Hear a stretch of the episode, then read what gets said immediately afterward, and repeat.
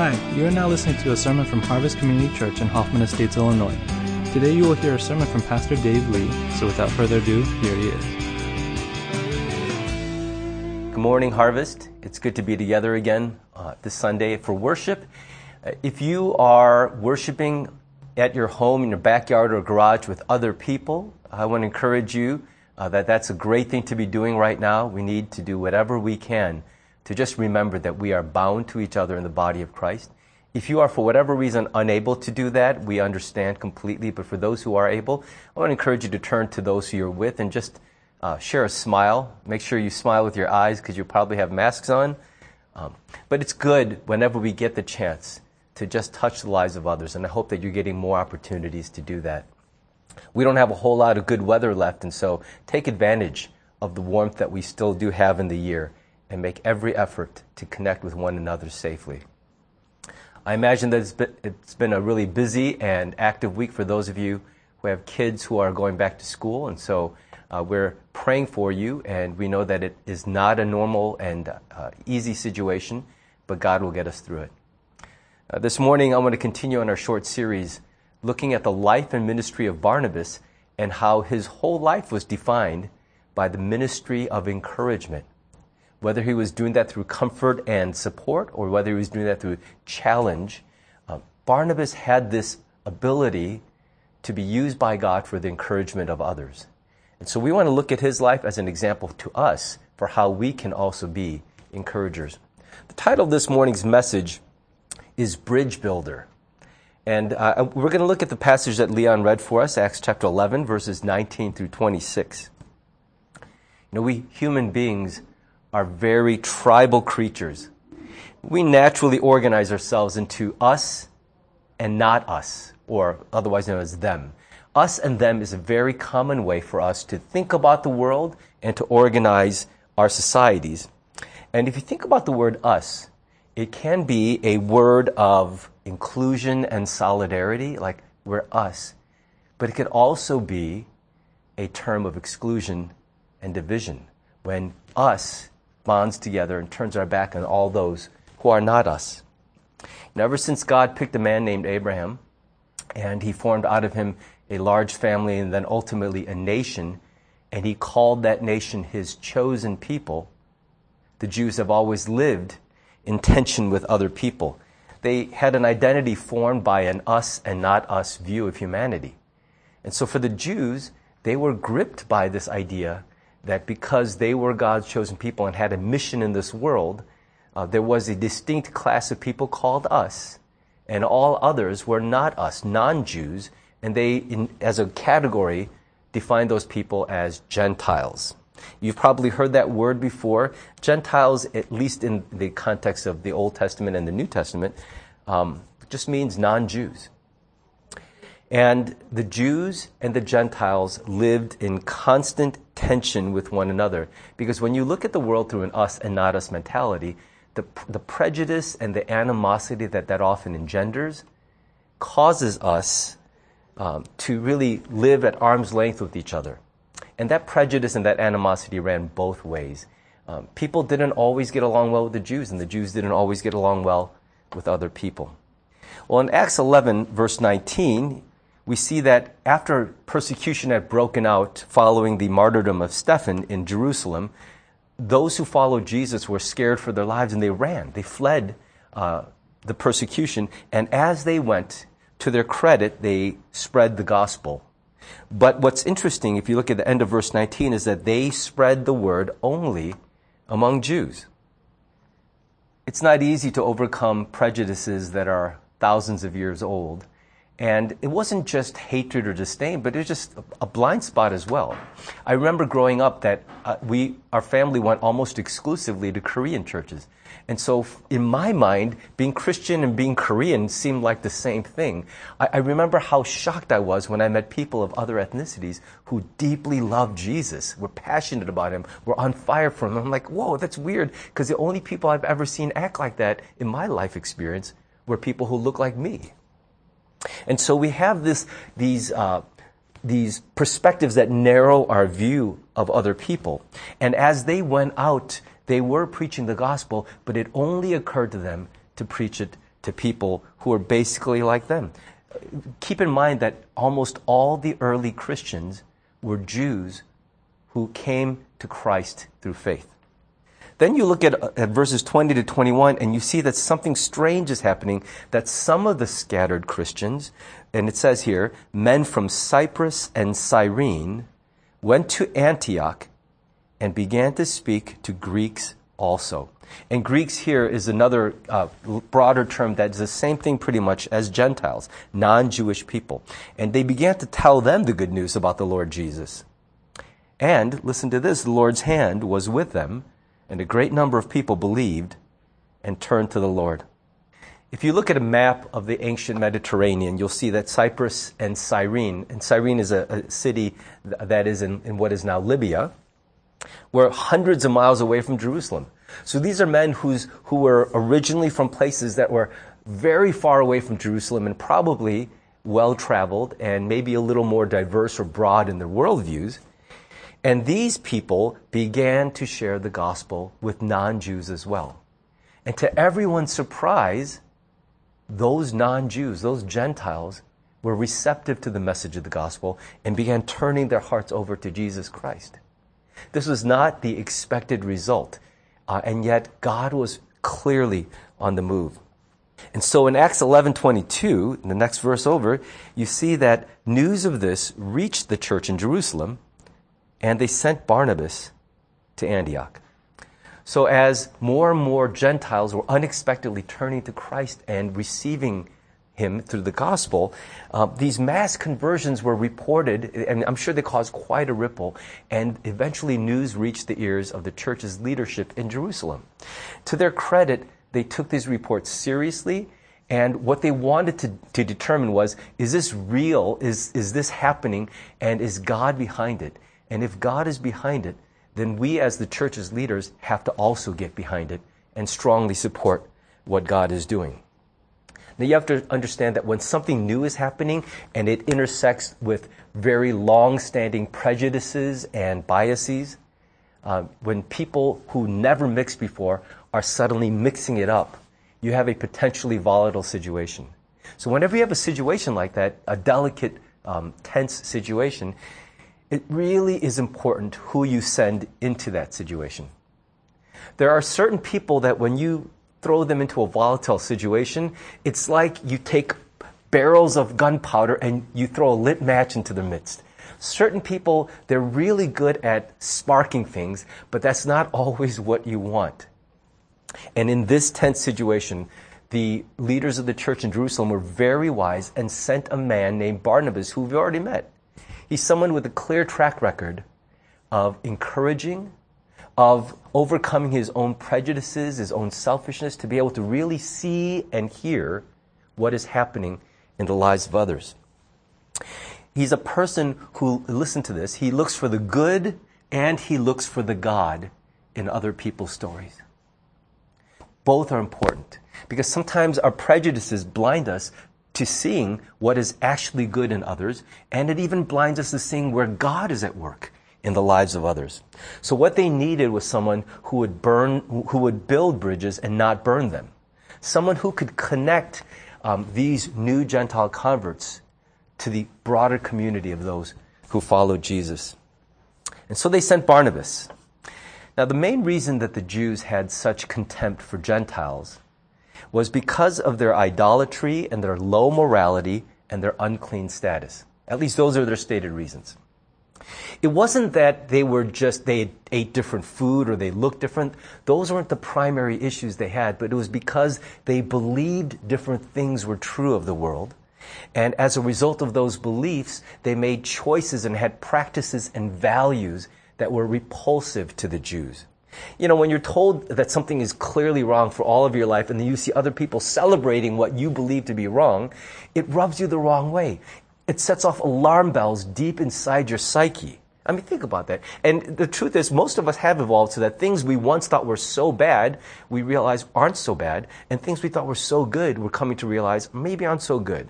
And so we all evolve in how we view the world, but generally, the, the things that repulse us about other people are not the external things, they are the deeper held things. That doesn't sound so different from our world today. And this little, little picture uh, is just a, a, depiction of the divided and, uh, and argumentative state of our world. Our world is so filled with tribes that are repulsed by one another, that are shouting at the top of their lungs at each other and doing very little to really listen to what anyone else is saying. What we're rejecting in one another isn't just how we look or how we smell or what we eat, but we're rejecting the core worldview, the beliefs the other people hold. Things that they believe are good and true that we disagree with. And out of those differing beliefs come very different values and actions that we find repulsive to us. I mean, think of a tribe that you have a low view of, a low opinion of, maybe even a hatred of in our society.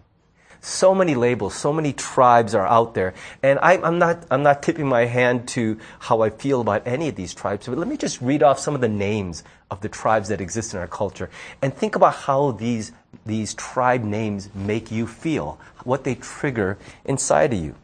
Think about those in the alt right movement. Think about those who, who would um, categorize themselves as Antifa. What about anti maskers or anti vaxxers? Climate change deniers, flat earthers, Trump supporters, Biden supporters. Think about all these different tribes that are shouting at the top of their lungs from every platform available and not doing very much to listen. And think about the feelings that those tribes that are not your tribe awaken inside of you. Just the mention of that tribe name produces a gag reflex in some of us. Let's make it even more personal. Think about a person that you can't stand. Or think about a person who stands for something that you can't stand. You find them so repulsive in what they stand for and believe, or you, you find that they're so toxic in the things that they say that you had to actually defriend them on social media. Avoid places where they would be because you can't be around them or those ideas anymore. Now, I want you to imagine that you begin hearing reports that that tribe or that person has had a profound encounter with Jesus and their whole life is beginning to change. Be honest. What would your first reaction to that news be? Let's say you are incredibly left leaning in your politics.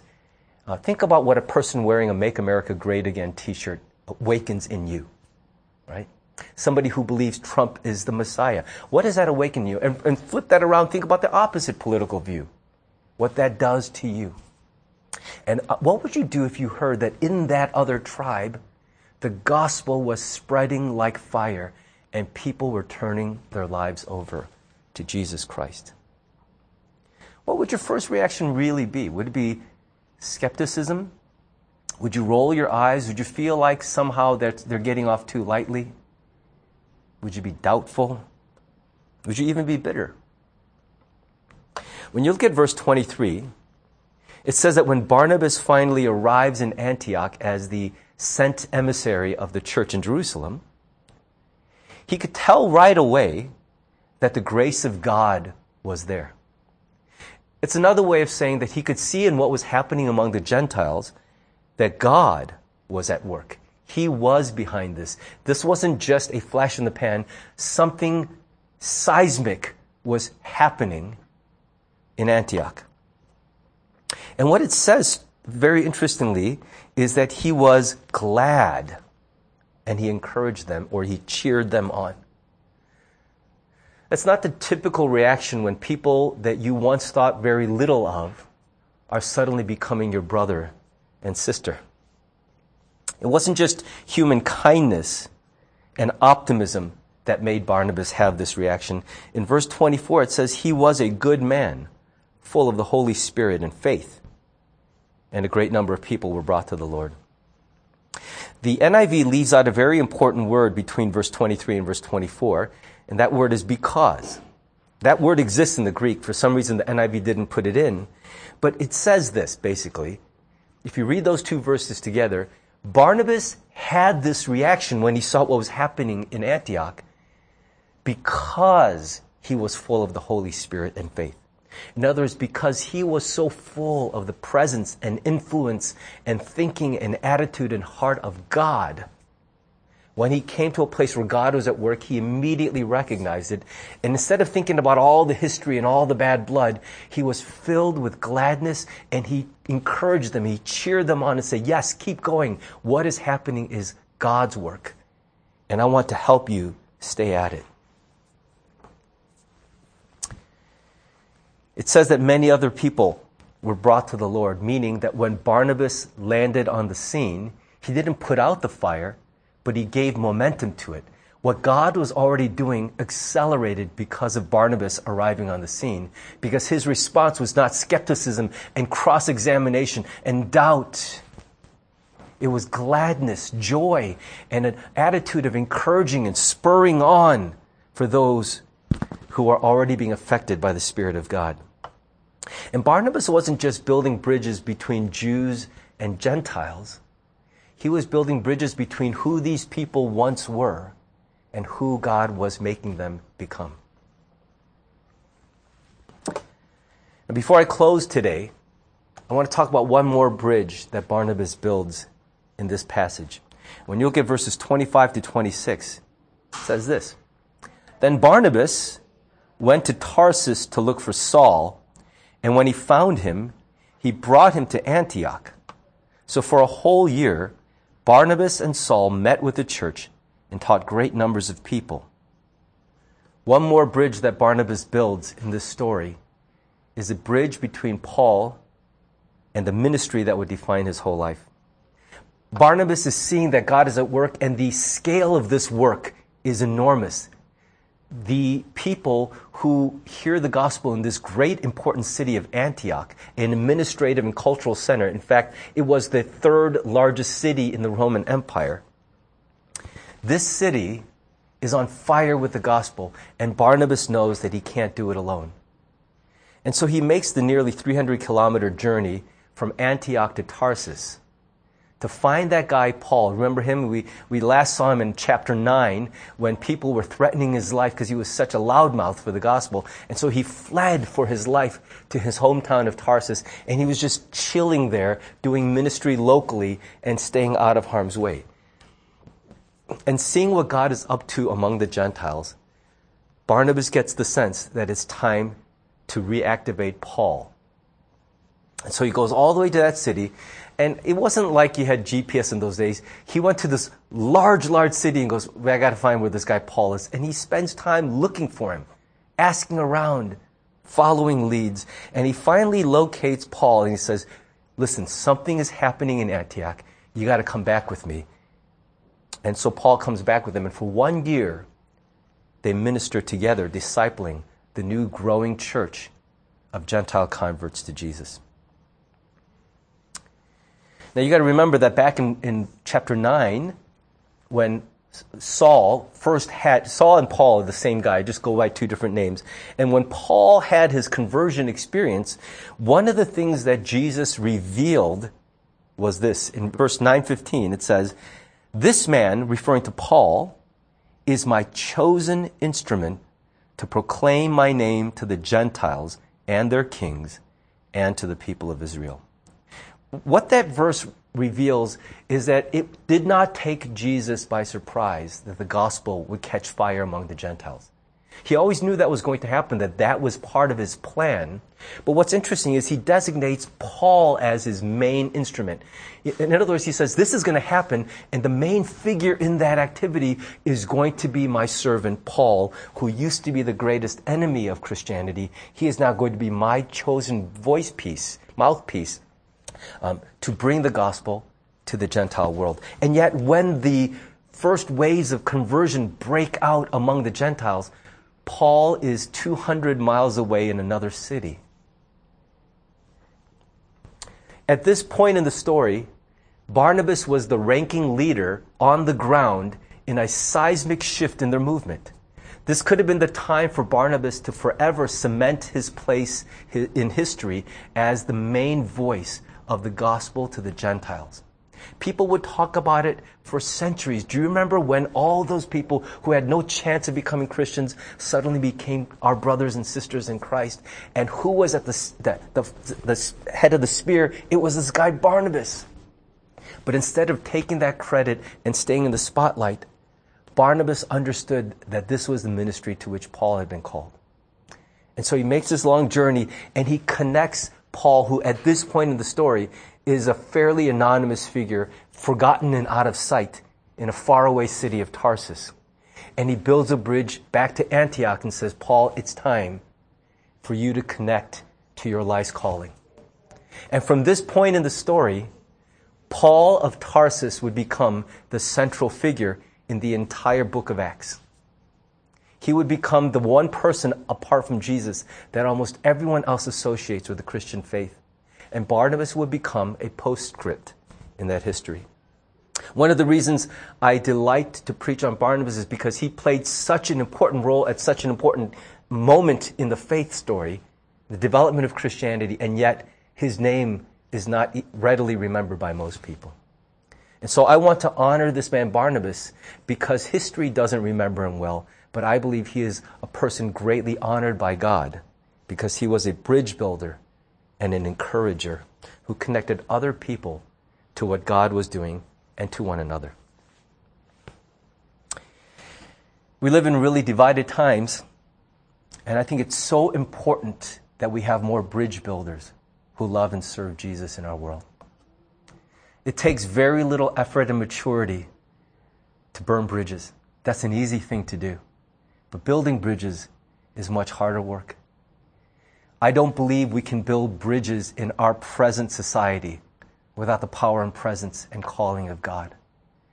But I also believe that some in our church are being called right at this moment to commit the rest of our lives to be build bridge, bridge builders and not bridge burners. I know that God has given you a temperament and a heart and a calling to play that role in His kingdom. And if ever our world needed bridge builders, it's now, it's today. And so I exhort you in the name of Jesus. If He is calling you to the ministry of bridge building, rise to that call. You'd be amazed at what lasting fruit can be borne by just one life that decides to be a connector rather than a destroyer. Is God calling you to build bridges. One of the greatest forms of encouragement is to realize that you are divided from a place you want to be by a great expanse. And then someone comes and builds a bridge that connects you to the place you wish to be. What a great encouragement it is to think that's impossible for me. And all of a sudden someone says, no, it is not. And in the name and power of God, they build a bridge for you to cross. That could be your joy and your testimony if you would respond to his call today. We're going to have the praise team lead us in a closing song, and I want to encourage you to sing along to that and let that be a prayer for you. But if God is at work in your heart and you just need to have a moment of quiet and stillness to reflect, to respond in your own heart to what He's saying to you, I want to encourage you to do that as well. And when we're done with the song, I'll come back and, and dismiss us with a word of blessing. We live in a world divided where tribe has lined up against tribe. And we see people as either us or not us. And into this divided world, Jesus came to be the ultimate bridge builder between a lost humanity and God who loves us. And he now calls us. He may be calling some of you very specifically to join him in this powerful ministry of building bridges. May we become a people who build bridges, not those who burn them. And through us, may many people be connected to one another and to their calling and destiny in Christ Jesus. In the name of the Father, and the Son, and the Holy Spirit be blessed now and forever. Amen.